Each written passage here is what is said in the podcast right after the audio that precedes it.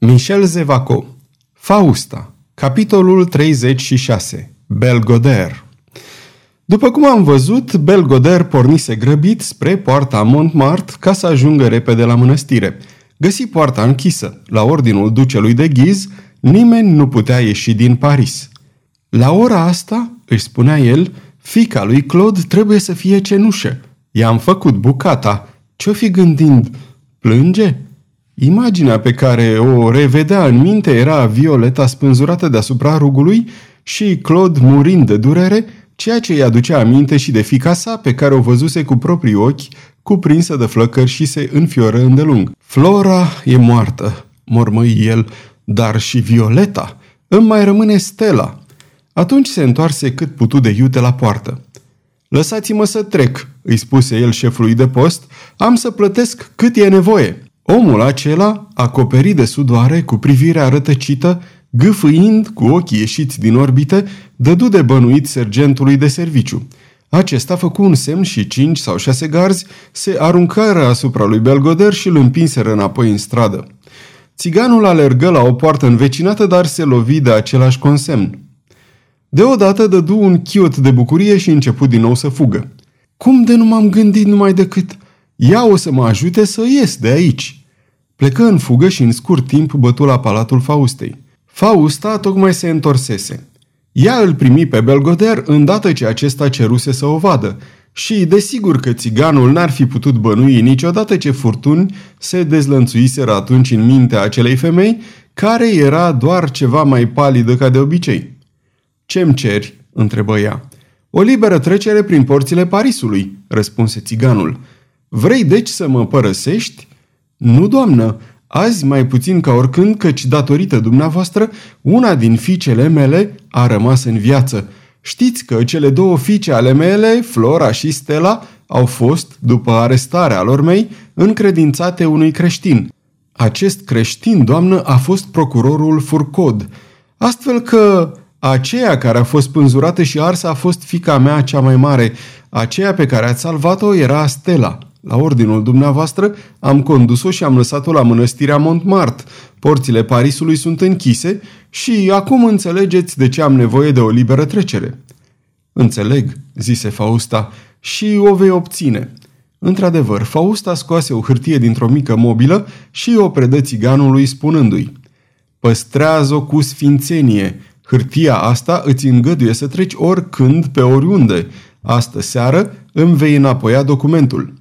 Belgoder preluă hârtia care purta semnătura și sigiliul lui de ghiz și se repezi afară fără să se mai gândească să-i mulțumească Faustei.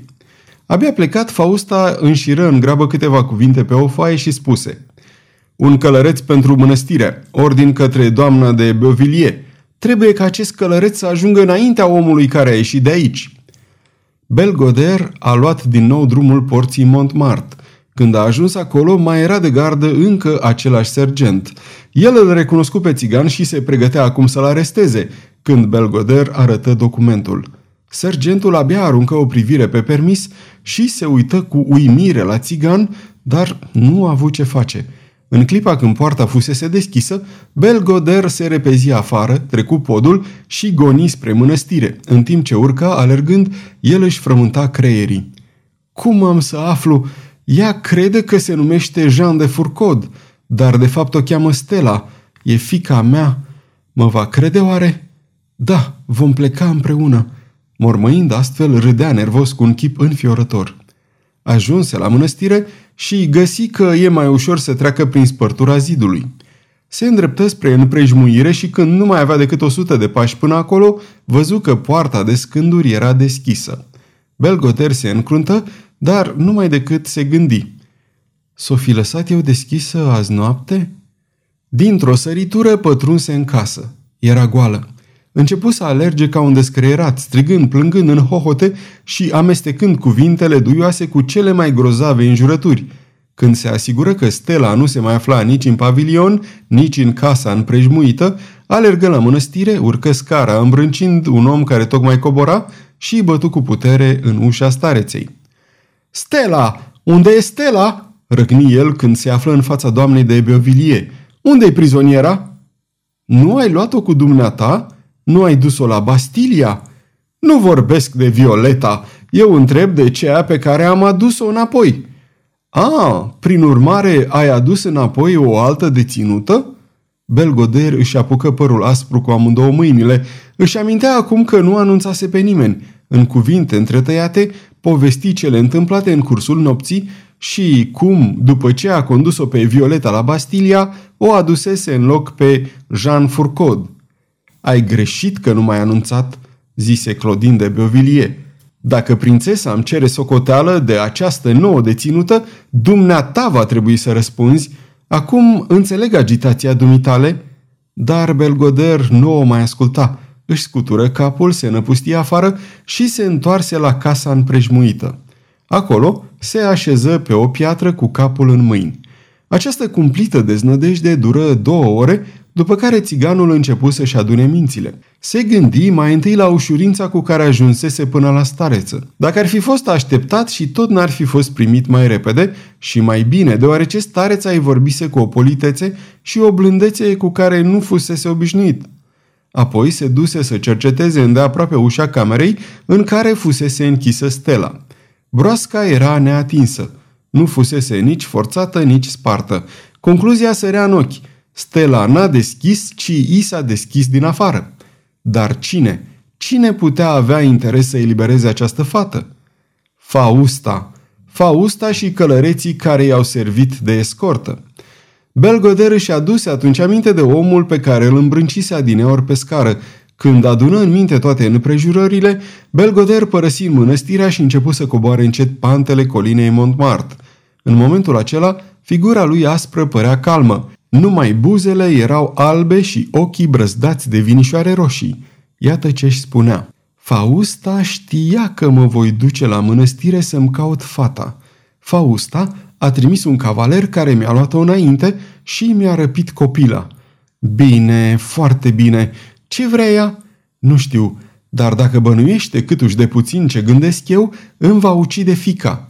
E bine, nu mă despar de ea. Un gest amenințător întregi intenția țiganului.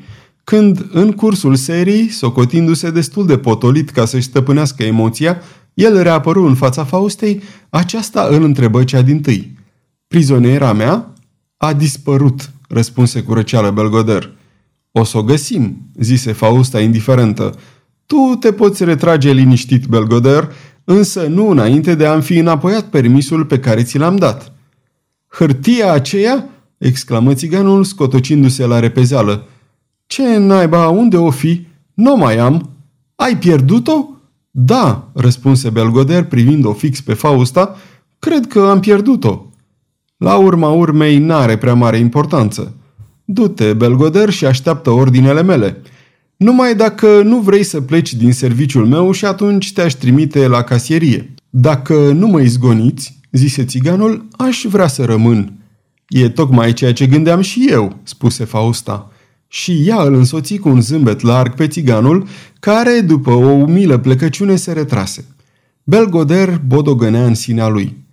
Acum sunt pe deplin sigur că ea a văzut-o pe Stella, pe tot iadul, signora mia, nu numai că n-am terminat cu tine, dar povestea de-abia începe. Sfârșitul capitolului 36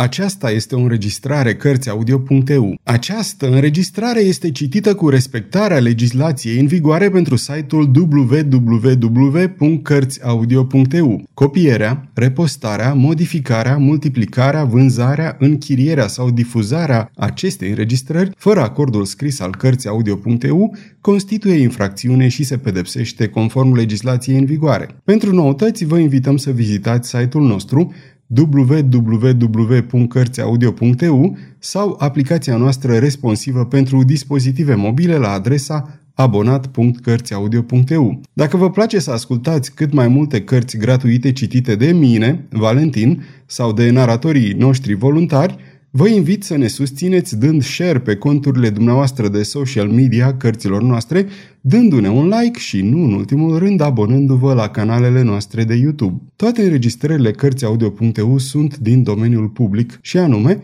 au trecut mai mult de 70 de ani de la moartea autorului și astfel opera a trecut în domeniul public. Nu se mai plătesc drepturi de autor pentru înregistrarea acestor opere. Puteți să îi susțineți prin donații pe naratorii noștri voluntari. Dacă aveți o voce frumoasă, puteți deveni la rândul dumneavoastră narator voluntar în cadrul proiectului nostru. În anumite condiții puteți chiar câștiga bani citind opere în cadrul site-ului nostru.